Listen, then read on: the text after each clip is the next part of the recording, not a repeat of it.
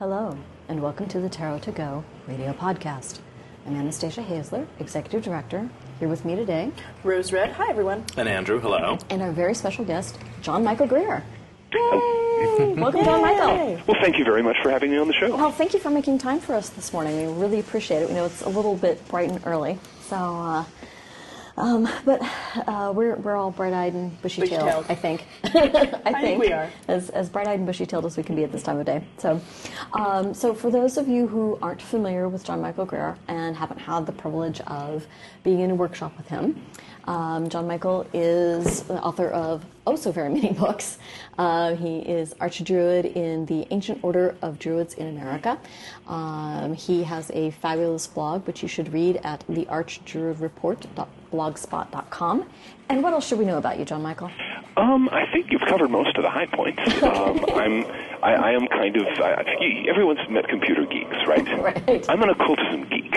Ooh, I like that. I was spending my time, you know, when everyone else was in their teens and so on, when everyone else was out there, you know, catching dates and catching drinks and things like that. I was one of those geeks in the library pouring through the sections of the shelves where your mom did not want you to go to check books.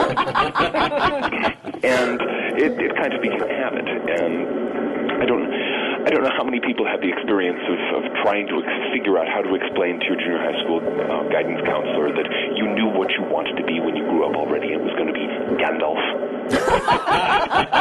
It's kind of a hard thing to explain to somebody in that line of work, but I don't claim to have achieved that childhood goal, but I've given it the old college try. Uh-huh. I just love to have seen the expression on your counselor's face. Well, and that, and who's Gandalf? Yeah. Well, there's that, yes.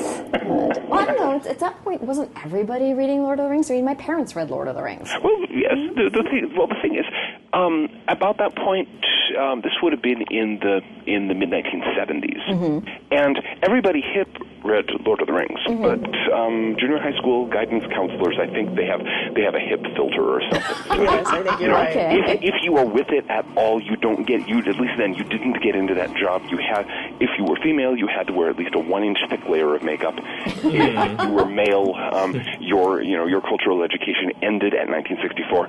Yes, and you had to wear an unfortunate tie. And very unfortunate. Yes. We were all in junior high at the same time. So anyway, we most recently had the pleasure of seeing you at PantheaCon. And that, as always, was a delight. Indeed. I got to see you Friday night in the Llewellyn Authors panel, talking about relationship with deity, which was very interesting. Audience members brought out several questions, which is, I was sitting here at some points thinking, maybe you need to take this up with some sort of personal therapist instead of an author's panel and PantheaCon, but and then you did a couple of individual presentations as well, which were fabulous. Well, thank you. And it's been reading your blog and thinking about your last workshops. I'm also seeing you do present on a couple times at the San Francisco Bay Area Tarot Symposium, where you were talking about geomancy, which I thought was fascinating. Yes. It's like, I've never actually known anybody to actually do it before. Well, that's one of those things. I usually end up with the things that other people don't get into. Mm-hmm. You must have had in wherever you grew up, there would have been some little old lady down the road on whose doorstep every stray cat and every abandoned puppy ended up. Yes. Okay. Oh, yeah. That's been kind of my experience in the occult community. Things show up on my doorstep, and geomancy was one of those. I got interested in it quite early. Mm-hmm. Within the Golden Dawn tradition, a sort of fragmentary, mutilated version of geomancy. One of the things you have to learn, and so I learned that as part of my Golden Dawn studies, and then when I ended up going back to college, returning to college to finish my degree and finally learn some Latin, one of the things I ran across of all things, in the university library, in one of those dusty old stacks that your mom still doesn't want you to get books from, no matter how old you are, and found this. It was a French book on French on geomancy, and a scholarly book on the history of medieval geomancy. And it had tucked away in the back this Latin geomantic treatise. Oh wow! And by that time, I was able to pick my way through Latin, and I was, I've gotten better at it since then, but it was a matter of going through and going, holy hamburger, this is, not only is this a completely different approach to geomancy, but it actually makes sense. So I picked my way through a translation of that and proceeded to get very much into looking up other old manuscripts and so on geomancy, and ended up realizing that there was this complete, very detailed, very flexible, very powerful divination system that had basically been tipped into the trash about the time of the scientific revolution, and that nobody was doing anymore. And so, well, I mean, I looked at that and said, well, you know, let's see if it works. Right. Well, it does. And it just kind of snowballed from there. And the next thing you knew, you had gone from the doorstep to living in your living room. It was in my living room, or I was actually, and within a certain period, I was shopping it around to publishers.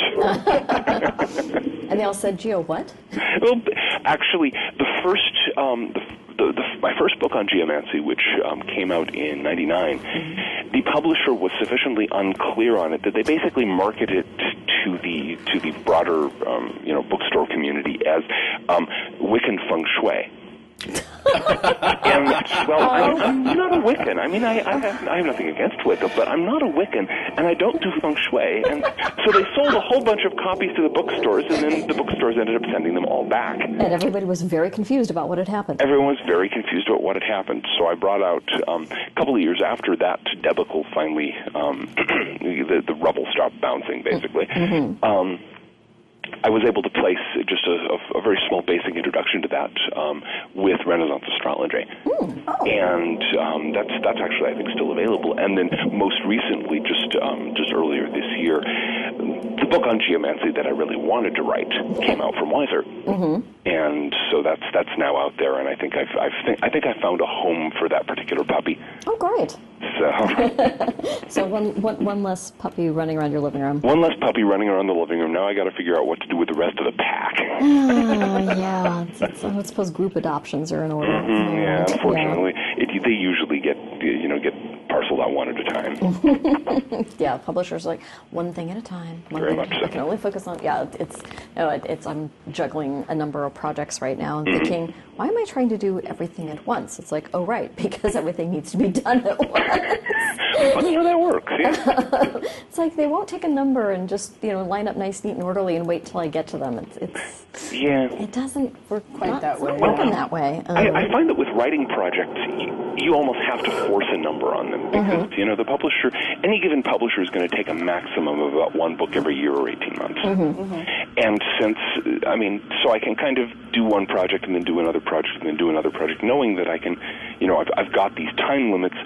No, I can't do another book that very soon on this topic because I just did a book on a related topic, and that publisher, they're happy, they've got marketing to do, down the road. So, but yeah, of course, there's a bunch of other stuff that's unrelated to publishing that I also have to find puppy chow for. Yes, and then there's the laundry. The laundry needs attention. Okay, I can do this, or I can do this. No, I'm going to do laundry today because if I don't, I can't leave the house tomorrow. And, I get to the point where it's like, okay, if I don't do laundry tonight, tomorrow I'm either going to work in pajamas or a cocktail dress. Well, there you go. And depending on your profession, I suppose. Yeah, well, it depends on which client I'm going to. Some of them might be okay with a cocktail dress, But anyway, we've digressed. So one of the things that I've really been enjoying is your Arch Druid Report, your blog spot. Well, thank you. And it's thought-provoking. I can't read it first thing in the morning. Because then what happens is I get distracted thinking about it all day. Oh, that's like, I really need to focus on what I'm supposed to be doing for my client during the day, whichever client I'm dealing with that particular day. And I was like, so if I'm thinking about peak oil and no, I'm supposed to be thinking about, reviewing this client's benefit program, seeing if we can do more for their employees. Well, and unfortunately, at this point, we don't have enough employers who are thinking in those terms, and there are going to be some sweeping changes, not only to benefit programs, but to the economy, mm-hmm. to society in general. Mm-hmm. Nobody's taking that into account yet, no. And I'm afraid the fact that nobody is taking that into account is setting us up for some pretty spectacular disruptions down the road. Yeah, well, I was reading, I can't remember which post now, but earlier this week I had to do layoffs for a client. And, they did some layoffs about 6 months ago, and they let go some very expensive managers. Mm-hmm. And, okay, fine, that work devolves down to the remaining line employees. Mm-hmm. Okay, I get it. And, managers are expensive, and stuff can be managed and this and that. But this time around, they were letting go line employees. Uh-huh. And, these people do not make hundreds of thousands of dollars. Yeah. And so the fact that they're cutting down into these, more essential positions. I mean, one could say managers are essential because they do the big picture and they pilot the course and blah, blah, blah. But, somebody's going to go in there every day and, enter the data and get stuff out. Mm-hmm. And now they're letting go these people. Mm-hmm. And that, to me, is a more serious sign. Mm-hmm. Because it's now we're expecting the work to get done, again, by the remaining employees, but now there are fewer people who actually have the knowledge to do that work. And there are a lot of companies that have embarked on that kind of death spiral. Mm-hmm. Where I live in Ashland, Oregon, not far away is the headquarters of one of these big, it started out as a local car dealership, mm-hmm. and it expanded into a national chain. Wow. Okay, as credit was cheap. Mm-hmm. If you wanted to expand, you could always find 15 banks willing to fall over each other to hand you money. Right. Whether you could give them any reason to think you could ever pay it back or not. True. This national chain is now facing the possibility of contracting back to a single dealership. Wow. Because the market has just dropped out from underneath them. Oh, they no longer have access to credit, mm-hmm. to carry, to roll over their loans and this kind of stuff. Mm-hmm. And they've basically reached a point that they're looking at huge layoffs. Mm-hmm. I was talking to one of their former employees who was cashiering at the local grocery store. Wow. Right. And, there's a lot of this happening right mm-hmm. now. Mm-hmm. Yeah, I was reading a thing in the paper recently. Some big executive CEO is now delivering pizzas. Yeah. Well, so, I'm delighted to hear that. He's got an honest job. Doing something that, creates value in the world. Well, that's the thing. We created a culture in this country over the last 25 years of blowing credit bubbles, mm-hmm. where the mystique of the CEO... Basically, people were being paid millions of dollars to look impressive, mm-hmm. and to shake hands and to come up with harebrained ideas that they weren't actually coming up with. It was somebody on their staff. Right. And yet these people were being paid fantastic amounts of money to basically loot their corporations, mm-hmm. which is what's happened. Right. And unfortunately, this has hit, and now, the economy, the bubbles have reached the point of leaking so much air that no matter how much effort is being put into pumping air back into them, it doesn't seem to be doing much good. Mm-hmm. And so, unfortunately, this has hit just about the time that we really need to be able to pull together and make the changes in our society. Mm-hmm. that are going to be made necessary by the depletion of fossil fuels, the end of the age of cheap, abundant energy. Mm-hmm. And so one of the things, and this actually spirals back to why I was doing a talk on peak oil at a pagan convention. A lot of people were really surprised by that. They're like, well, that's a weird thing. Mm-hmm. It's like, well, no, it's very relevant. Well, it was certainly weird enough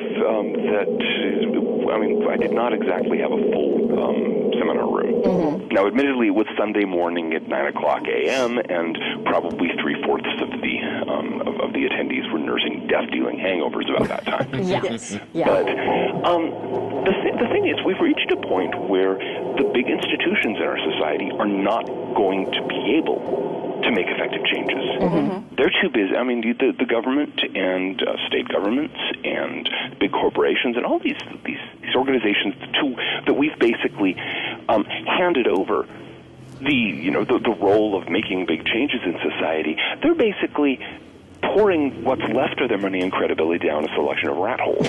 Yes. Yes. And that's what they're doing. Mm-hmm. They're stuck in that mode. Nothing constructive is going to come out of that. Mm-hmm. And so it's coming down to individuals and local local communities, and the pagan community is the local community that, frankly, I know best. Right.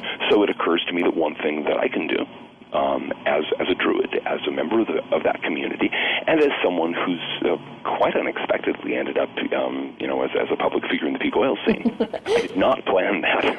It's another puppy story. But I have the opportunity to talk to people in the pagan community and say, look, first of all, this is something that's going to affect your life massively in the years to come. It's going to affect the life of your grandchildren's grandchildren. Right. And two, this is something that you and your coven or grove or temple or what have you can do something about. Mm-hmm. And nobody else is going to, or certainly nobody else is showing much sign of doing so right. at this point. So, we might as well get off our duffs and start taking some kind of constructive action in this situation. Mm-hmm. Well, I think it's very interesting because one of the things you point out is that as society deindustrializes, knowing how to do things like grow your own food, make your own clothes, being self-sufficient in ways that people haven't had to be for a couple hundred years, if not longer. And I used to be very involved in the Renaissance Fair and SCA community. And people would always say, well, what's the point of learning how to do all that stuff? You could just, go to the store and buy it. And I thought, well, I enjoy being able to do it. First of all, being able to create something is pretty cool. Oh, yeah. And do you have a pile of stuff and it turns into a beautiful dress or a shirt or, a sculpture or something? That's pretty cool to be able to do. That's very cool. But then, also, it's, we live in California. Earthquakes happen. And, last major earthquake I was in, we were without power. Fortunately, our water was okay, but we were without power. But just being able to know how to do stuff and, having things like a propane stove or knowing how to lay a fire. Very useful skills all of a sudden. Absolutely. Now, before we get too deep into this, let's just make sure that all our listeners kind of are on the same page. What do we mean by deindustrialization? Okay, basically, the industrial mode of society, the way of producing goods and services and supplying human needs that in the industrial world we're all used to. Where basically raw materials are gathered from around the world, shipped to factories, shipped to stores, go to consumers. All of that is possible because we have had a huge amount of very cheap, very abundant fossil fuel energy. Sure. To get a cup of coffee onto your table in the morning, you've burnt barrels of oil shipping, growing coffee beans with mechanized agriculture somewhere in Peru or something, shipping it thousands of miles to a port, and then to a factory where it's roasted, and then to the warehouse, which could be several states away, and then to the store, which could be more states away from there, and then you finally drive 3 blocks to your grocery store and pick it up. As we all look guilty at the Starbucks frappuccinos we had before us. Okay, I have Pete's ground from beans. Okay, so there we go. This way of dealing with things is only possible because we've been using these fossil fuels, and the fossil fuels are non-renewable. Right. Right. We have burnt through most of the world's supply at this point, and we're facing a situation, not that we're going to run out all at once, but that we're no longer able to produce at the rate that we're used to. And so this means that this energy supply that we've counted on that makes our lifestyles possible is going away just at the time that other people around the world, people in India, people in China, people in many other places are saying, hey, I want my share. Right. So we're in a situation right now where the average American uses in a year as much energy as 3 Europeans or 20 Chinese. Wow. Okay, so we in the United States use 1/3 of the world's resources. And we do not have 1/3 of the world's people. No, we have 5% of the world's people. So what this means is that if everything were to be balanced out equally, all of us would be facing an 80% pay cut. Which is staggering. Exactly. People don't tend to think that way. But this is the kind of thing we need to think about. First of all, we're no longer we are rapidly approaching a point where we can no longer maintain a monopoly over 1/3 of the world's resources. Secondly, the resources themselves, the crucial ones, the fossil fuels and the other non-renewable resources, are going away because we've been using them at a breakneck pace for centuries now. So we're facing a point where all of us are going to have to make do, not just with a little less, but with an incredibly large amount less. And that means, among other things, that this entire industrial mode of production, this system that ships raw materials and finished products literally around the world, and that uses huge amounts of energy to convert raw materials into finished products so they can go to your store so you can drive 3 blocks to buy them. This is not going to last. This is going to go away. And that means that we will be replacing a lot of this fossil fuel, a lot of the products of these fossil fuel energies, either with stuff we do by hand or, in many cases, with nothing at all. Mm-hmm. Mm-hmm. So that's deindustrialization. We're basically seeing, in some sense, a return to society as it existed before humanity figured out how to break into the world's fossil fuels. I hope we can preserve some of the better achievements of the last 300-year-long spree mm-hmm, mm-hmm. that were made possible by fossil fuels, but that's only going to happen if we get our tails in gear and actually get to work trying to preserve things. Mm-hmm. If you were emperor of the world and could make those choices, what would you choose to preserve? Printing presses. Yay! I think the printing press is a brilliant invention. It can be made, repaired, and operated by hand mm-hmm. with handmade paper, and it massively increases the society's potential for communications. For the preservation of knowledge and information. It's one thing to try to preserve knowledge when what you've got are handwritten manuscript books. Mm-hmm. And to make a copy is going to involve somebody months of labor. It's another thing when you can sit down with a printing press and, set the type, mm-hmm. take a few days at that, and then run off 200 copies, mm-hmm. chunk, one sheet at a time. Right. Another thing that I'd like to see preserved is radio.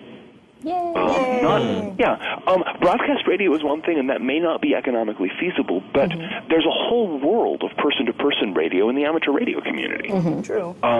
The technologies can be done on a very, very simple basis. Yes. It is in fact true that a late medieval alchemist or somebody in 15th century imperial China could have built a radio. Oh. If they had the knowledge, mm-hmm. they have the technology. Mm-hmm. So it's something we could preserve a long way down. I feel strongly enough about this that I actually went and did the necessary study and got myself a ham radio license. Oh, cool! And I'm currently putting together the equipment for a station. Mm-hmm. And so this is something. The ability to talk over long distances, to maintain some kind of communication network around the world. Mm-hmm. is, I think, very crucial. Mm-hmm. It's something that could really enrich people's lives for many, many centuries down the road, and I'd like to see that one saved. Mm-hmm. Now, and of course, there's a lot of other examples. Organic farming. Mm-hmm. We've actually developed, in the last century or so, systems of farming that are in many ways more sophisticated than just about anything else that has ever existed. Organic intensive growing at this point can get very sizable crops equal or better than chemical agriculture, mm-hmm. and steadily improve the soil rather than degrading it. Right. That's an amazing treasure. I think when people look back from the year 3000 or whatever they call it then, and say, well, what did the 20th century produce that was really worthwhile, that really had value? My guess is organic farming is going to be at the top of the list, mm-hmm. because we have really... that was really perfected during the course of the 20th century. Mm-hmm. So these are some of the things. And the thing is, it doesn't take somebody being emperor of the world to preserve these. Right. It takes individuals deciding they're going to take these particular stray puppies mm-hmm. and give them a home mm-hmm. and keep them fed and dewormed and everything until they grow up to be big, strong, healthy dogs. Right. Well, one of the things that I think is really interesting. Is in San Francisco and in the area, there are now at least 3 services that I'm aware of that do one of 2 things, or some of them do both.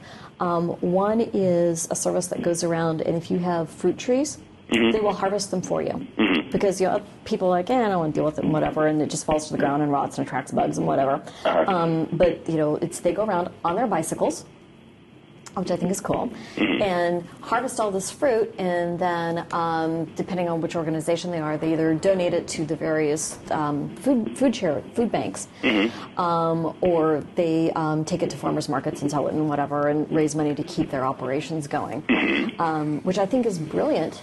Because, it's even in my neighborhood, we've got people with these gigantic fruit trees, and it's like, I don't want to deal with it. I need to sit on the couch and, watch my TV. It's I need to go to the country club or whatever. or, you know, some people are just too busy. They're exhausted. They're working all week, and the last thing they want to do on Saturday is get a ladder and climb a tree. Have you noticed that with every stage in the, quote, labor-saving devices, people have had less time and less energy? Mm-hmm. Mm-hmm. It's because the devices, every device embodies energy. Mm-hmm. You have to work for it. Mm-hmm. And so if you factor in the amount of time you have to work to pay for the device, it's not saving you any labor. Yeah. Well, it's, and then, you know, to purchase it and then to maintain it and to repair it if something goes wrong. As something certainly will, or to throw it out and buy the next one in our disposable economy.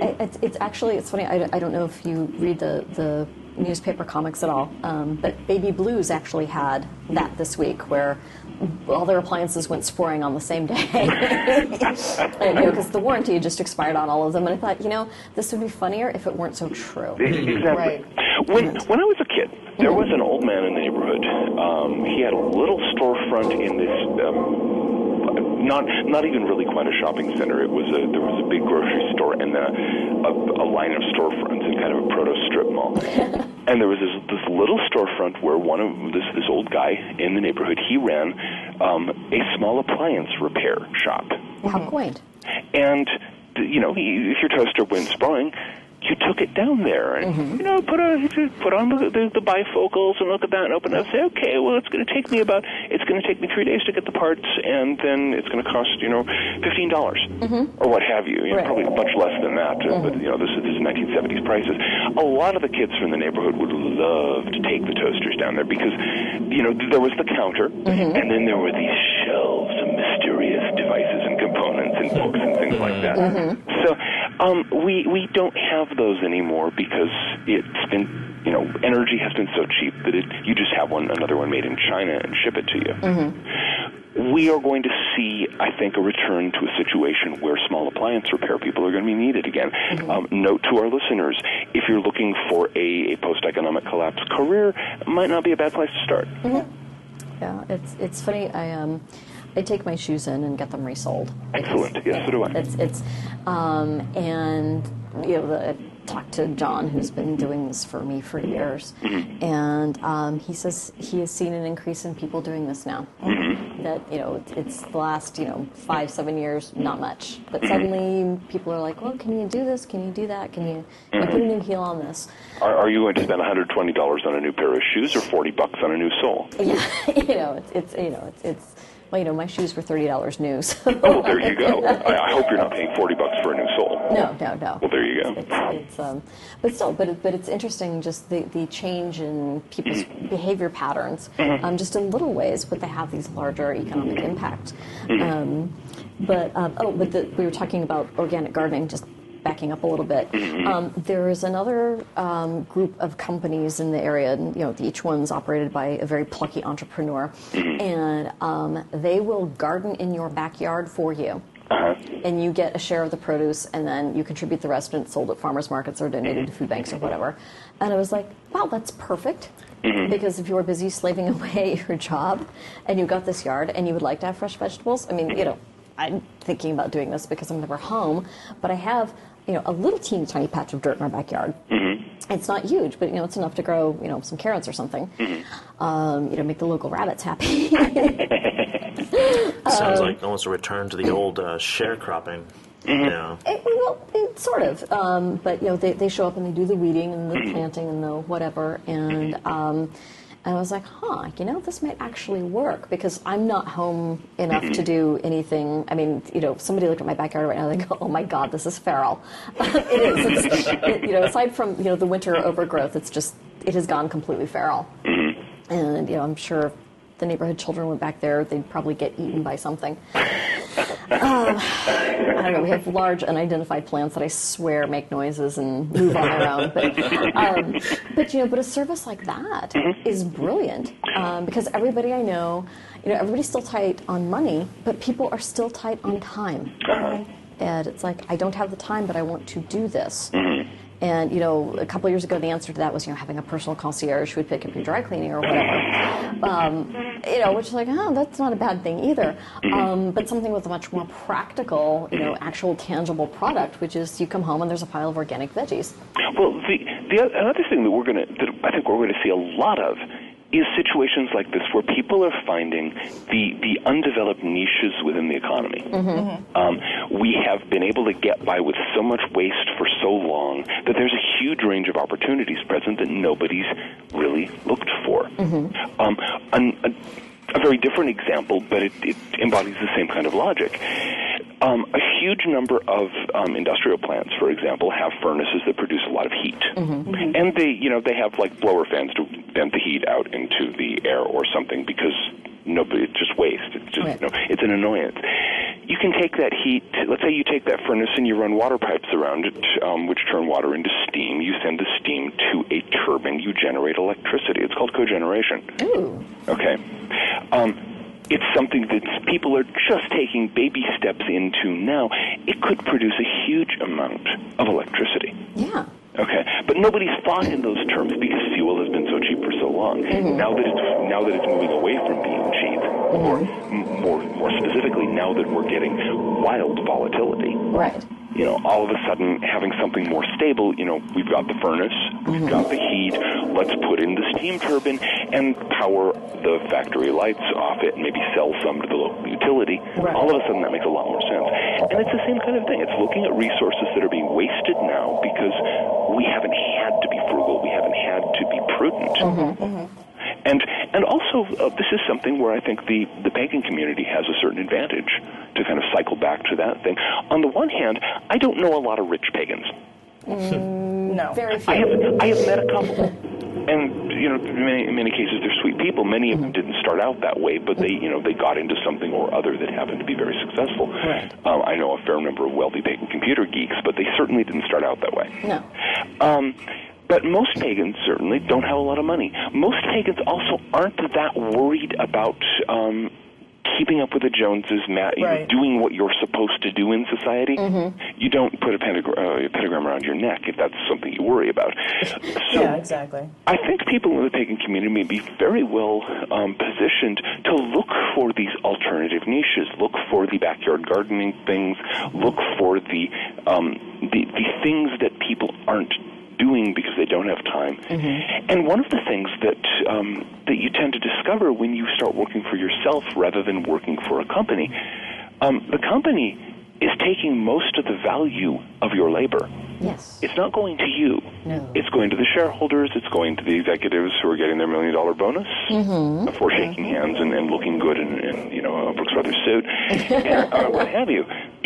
When you're working for yourself, you're getting all the value that you produce. Mm-hmm. True. And so most of the people I know that are doing very well are not working for anybody else. Mm-hmm. We need to get back to that entrepreneurial consciousness, not entrepreneurs in the sense of I'm going to talk the bank into loaning me $10 million, which I will then go blow on something useless and pay myself a large salary in the meantime. Right. But actually people working with their hands mm-hmm. to produce goods and services that people want. Mm-hmm. That used to be how the economy operated. It's how the economy will be operating again as the rubble mm-hmm. from the recent economic, from the current ongoing, I should say, economic collapse mm-hmm. continues to bounce and finally comes to rest. Yeah. And I think that's something that people in our community can really start thinking about. Mm-hmm. Well, it's also interesting because, not every pagan I know, but a lot of pagans I know are into some sort of handcraft mm-hmm. art sort of thing. Mm-hmm. And it's I have a friend who makes chainmail, and it's not a full living for him, but he's able to supplement his day job with that, mm-hmm. which means he has the flexibility to work a day job that is not particularly demanding, mm-hmm. that he enjoys, mm-hmm. and it's rewarding, but it doesn't suck his soul dry. And, he's not dead when he gets home from work. He has energy, he's mentally alert, and he can do other things that he enjoys and spend time with his family. There we go. And it's like, wow, that's kind of neat. Yeah. And, well, one of the things I'd like to see, a lot of people do handicrafts in the pagan community, a lot of people do art and things like that. Mm-hmm. We haven't had a lot of people paying attention to the sort of crafts that people used to make a living at. Right. Okay. True. It's one thing to... to do paintings or what have you. Mm-hmm. It's another thing to make things. Right. And I think if we can start as a community moving our creative energies into producing goods and services that people want mm-hmm. and need, mm-hmm. that we could do extremely well by that sort of crafty quality. Mm-hmm. Yeah. I also think it's interesting that well, people are cutting back on things, and so like hair salons and nail salons and things are reporting a slowdown. People who do massage therapy and other sort of stress-relieving therapies are not having a significant drop, at least in the Bay Area. This is what I've heard also. It also depends on how much your service costs. You know, the higher end your hair and nail salon is, the more your clientele is dropping to the floor. Yes. Yeah. And a lot, I don't know a lot of really high-end masseurs. And, you know, yeah, they're doing very nicely. I also, curiously, everybody I know who's involved in the divination business, they're having no shortage. You know, I have to say that, you know, uncertain times, as difficult as they are, people want answers. People want answers. And they want a reading of some kind. Generally speaking, the occult community does very well during economic contractions. Yeah, it's, actually, we just opened a reading space. Well, there you go. And I'm anticipating that it will take care of itself very soon, because you know people, because we always, we get calls. Well, do you do private readings? It's like, yeah, but we don't have a private space, and we can meet at your house, blah blah blah. But now it's like, well, no, we have a place, and it's available 24/7. So if somebody, but yeah, because we started getting more and more requests for private readings. I thought, okay, I am a fairly intelligent human being. I can translate this into a positive business action here. It sounds like, I mean, yeah, there's a market. People want a certain service. They're willing to pay for it, and, that's how the economy works. And they're willing to pay a reasonable price for it. That's the thing, because I know somebody who has a private practice in one of the wealthier counties here in the Bay Area, and she has not adjusted her prices. Oh, dear. And she is suddenly doing less business, and she doesn't know what the problem is. And I was trying to explain. I said, look, people are not going to pay. Well, I'm worth that. Your service is only worth what people are willing to pay. That phrase, I'm worth that. That is a phrase that is going to be excised out of the American vocabulary. Oh, I hope so. Simply because people who cling to that belief are going to crash and burn repeatedly. Yeah. You're worth what people are willing to pay you for. Exactly. Okay. And America has, as a nation, as a society, has this, we're worth it. Well, no. We're worth what we contribute. And at this point, I mean, what does America actually produce except for IOUs? TV shows. TV shows. Well, I'll pass on that one. I haven't owned a television since 1980. Yeah, it's you and me both. People keep saying, have you seen this? It's like, I don't own a television. Well, why not? Because I have other things to do with my time. Yeah, I don't have a television. I have a life. Deal with it. Yeah, so I read books. Oh my God. Yeah, it's confusing. And they're not on the computer. That's my ugh. Yeah. No, that gives me headaches. And even if it didn't, I like books that are still going to be there when the hard drive makes crunchy noises. Exactly. Yeah, it's really, your blog post. Genji and the printing press. It's kind of been like. If you stop and think about it, yes, it makes sense, and we probably all had vague thoughts in that direction at some point or other. But you put it so succinctly. Yes. Yeah. Data in digital forms is very transient. Yes, it is. And we are potentially at a situation where any kind of really long interruption of power or spare parts, there are all the many things that could go wrong, could lose an enormous amount of our society's total information base. Exactly. Yeah, and then what happens? Although I do find it interesting that, here we are talking about, deindustrialization and dependence on fossil fuels and this and that, and, we're relying on all this electrically powered technology to do this and to do our blogs and, to reach our listeners and everything else. It's like, okay, the irony is not lost on me. Noted.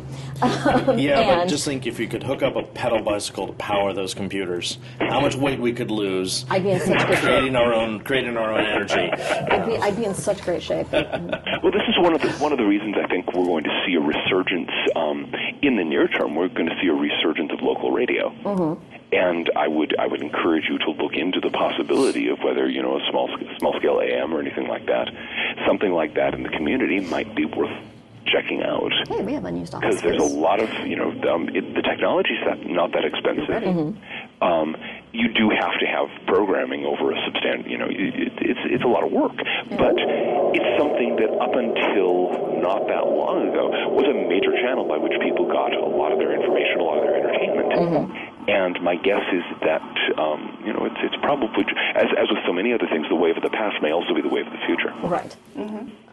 And there's so much stuff out there that's been recorded that we're going to lose if we don't continue to share it. I mean, exactly. It's amazing. Or find another way to store it. Right. Mm-hmm. Yeah. Mm-hmm. So I think it's a great idea is to go back to radio. I mean. Okay, put it on the to-do list. Okay. There we go. Add that to my to-do list, if you would please, Rose. Okay. In addition to everything else, Rose is my fabulously organized assistant and keeps track of things for me. And you know, I come up with all these ideas, and she writes them down, and then I put them on my to-do list, and then eventually something happens. But we poke each other and go, "Hey, did we do that?" Well, there we go. You know, you can look into the possibility. I think one of the advantages of the current economic contraction is that there aren't going to be a lot of big corporate interests, you know, gobbling up chunks of the airwaves or what have you. Mm-hmm. And generally, there are going to be a lot of holes opening up, and somebody who's willing to fill those holes with sweat equity. There you go. And with, you know, with just being in the right place at the right time, you know, there's some major things. I would love to see pagan communities around the country where there's enough concentration of people to support a radio station or something like that. Right. Actually getting small-scale AM or, you know, local radio stations. Mm-hmm. You know, because there are some very rare things that are very difficult to get. My wife is a fiddler, and she plays a lot of Celtic music. I was able to find a collection of old Welsh music from the 1790s. Oh, wow. Wow. Picking up a copy of that on the used book market is a little pricey, but you can download it from Google Books and then print out the music. Yes. There you go. So there we go.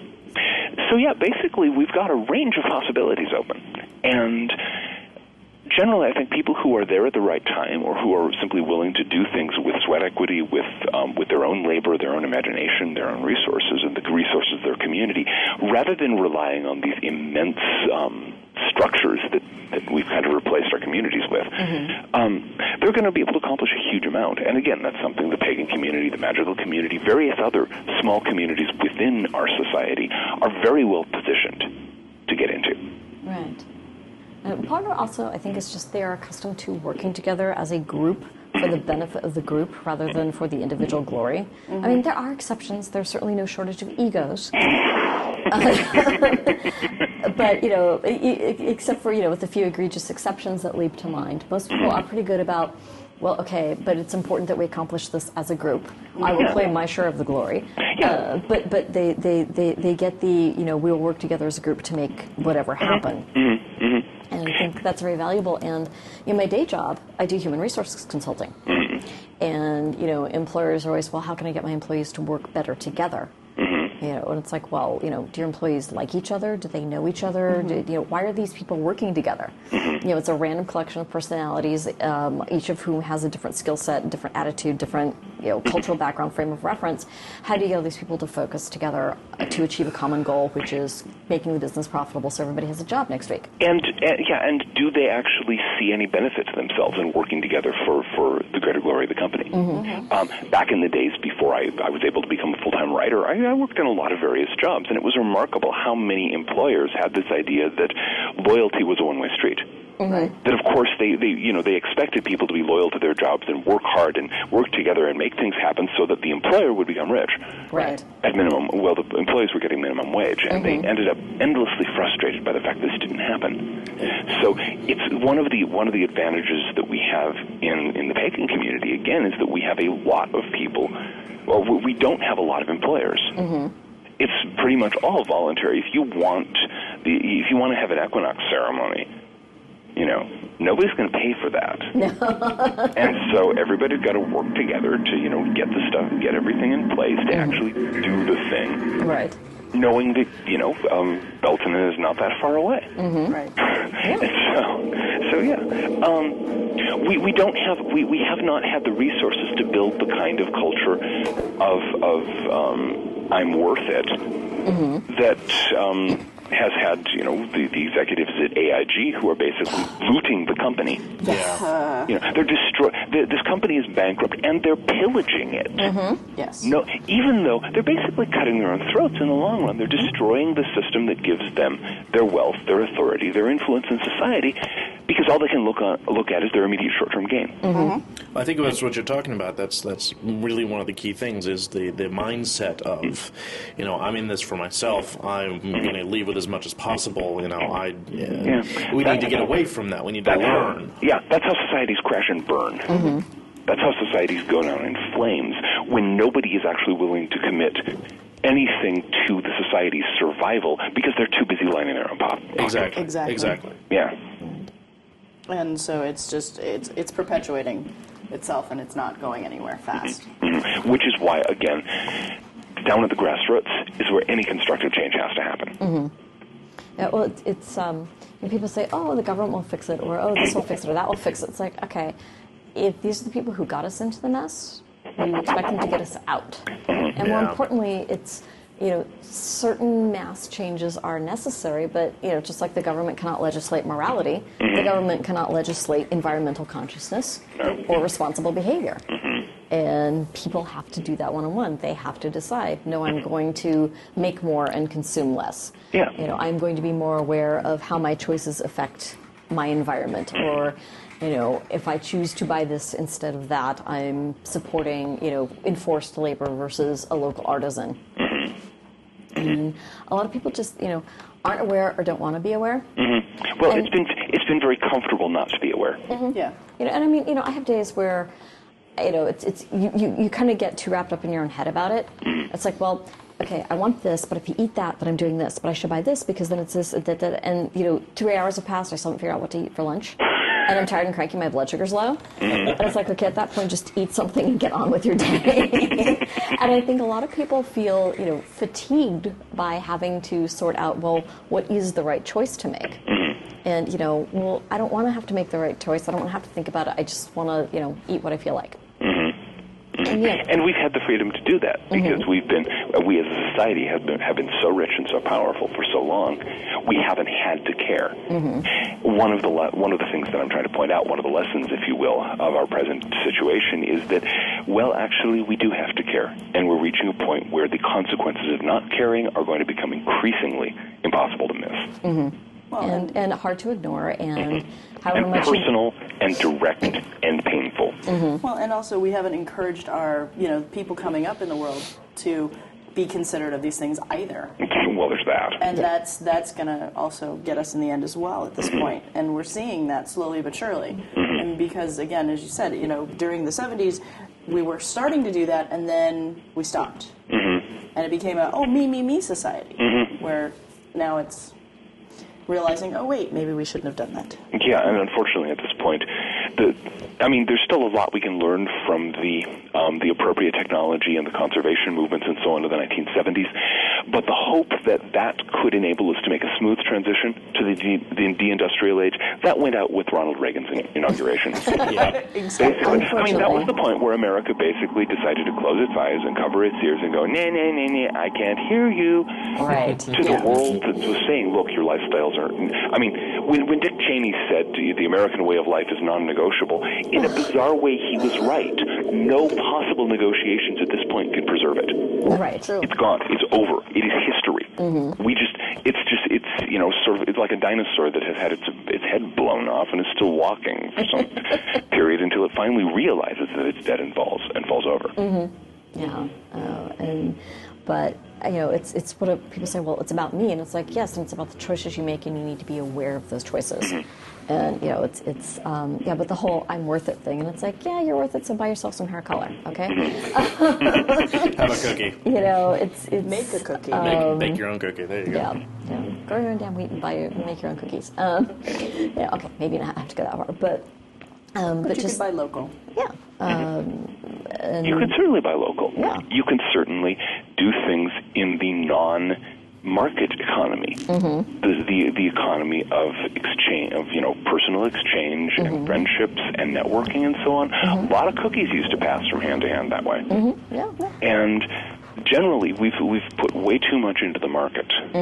and way too little into the social networks that used to produce a huge amount of the goods and services that people actually used on a daily basis. Mm-hmm. When I, many years ago, I became certified as a massage therapist. Mm-hmm. And one of the basic rules about doing body work of any kind, not just massage, mm-hmm. is you need body work yourself on mm-hmm. a very regular basis so that you don't get all twisted and strained and bent as you're working with all these people and helping them release their energy. And, you know, but of course you're busy working, so you never have time. So you get together with other massage therapists and do exchange, you know, and that was really fabulous because, you know, the expectation was you would, you know, you would give your best and the other person's giving their best. And it's not, well, you know, I'm supposed to do a 45-minute for this person, but it's 43 minutes and I'm done. It's like, no, you do all 45 minutes and you do your best possible because, you know, they're going to do the same thing for you. Exactly. Yeah, and that's where you start getting the building of actual community. That's where you start getting the exchange, the patterns of exchange that go completely beyond market calculations, and it stops being about me and becomes, you know, the community is an organism. The community is the basic unit of human survival, not the individual. And the people who are convinced that it's all about me have not noticed that their existence depends intimately on the support of other people, and they may not be able to count on that support for that much longer. So all of a sudden it starts becoming about us. Right. Okay. Well, I think we've... Well, this has been fantastic. No, thank you so much for your time. This has been fabulous. Any parting words of wisdom or suggestions for our listeners? Well, I think the thing that I would suggest for the listeners is to take a look in their own lives and in their own talents, whether or not they developed those, in their own interests, in their own beliefs, and the things that matter to them. Build your life out of those things, not the junk that's poured into your brain by the media. Not the expectations that people are laying on you. You can't afford that anymore. You've actually got to make your own life. You've actually got to become an individual at this point, and not as in the Life of Brian, you know, yes, we are all individuals, shouts 50,000 people all in unison. You know, we don't have the luxury, or we are rapidly losing the luxury of just coasting along doing what our society expects us to do, including when that our society expects us to rebel in very specific conformist ways. We actually have to buckle down and figure out individually, who are we? Who are we as individuals? What can we do? What can we offer? What can we ask for? What can we bring to the party? That is a community. And, you know, if you don't bring the potluck dish, they're not going to let you in the door. And so this is a place where we need to start by paying attention, by learning about who we are, by gaining that self-knowledge that, you know, as the old account has it, was the first requirement of the mysteries. So that's where we need to begin, and from there a lot of possibilities open up. So I think that's what I'd offer as a kind of parting. Bit of annoying commentary. Not annoying. As a parting gift, along with the case of rice running, right? There we go. All right. Well, thank you so much for your time, John Michael. I really appreciate it. Well, thank you. I've enjoyed being on. It's always fabulous listening to you, and PantheaCon is not frequent enough, frankly. Yeah, I was going to say, where is the next place we might be able to see you at? Let's see. I'm not going to be that I know of. I'm not going to be down in the Bay Area anytime before next PantheaCon. Oh wow! I've got stuff going on at various places, and it's all very much up in the air at this point. Of course, you know, there have actually been festivals that were scheduled and then had to be canceled because the money just dropped out. But we'll see. If not before PantheaCon, then PantheaCon. Okay, well, great. Right. Well, sounds wonderful. Thank you so much, and I hope you have a splendid afternoon. And we'll talk to you soon. To Liz Red, thank you. Andrew, thank you. John Michael, thank you. To our listeners, thank you. Christoph, our engineer. To all of our listeners, if you have any comments, questions, suggestions for future podcasts, please drop us a note, podcast@tarotpathways.com. And until next time, everybody be well. Bye. Goodbye.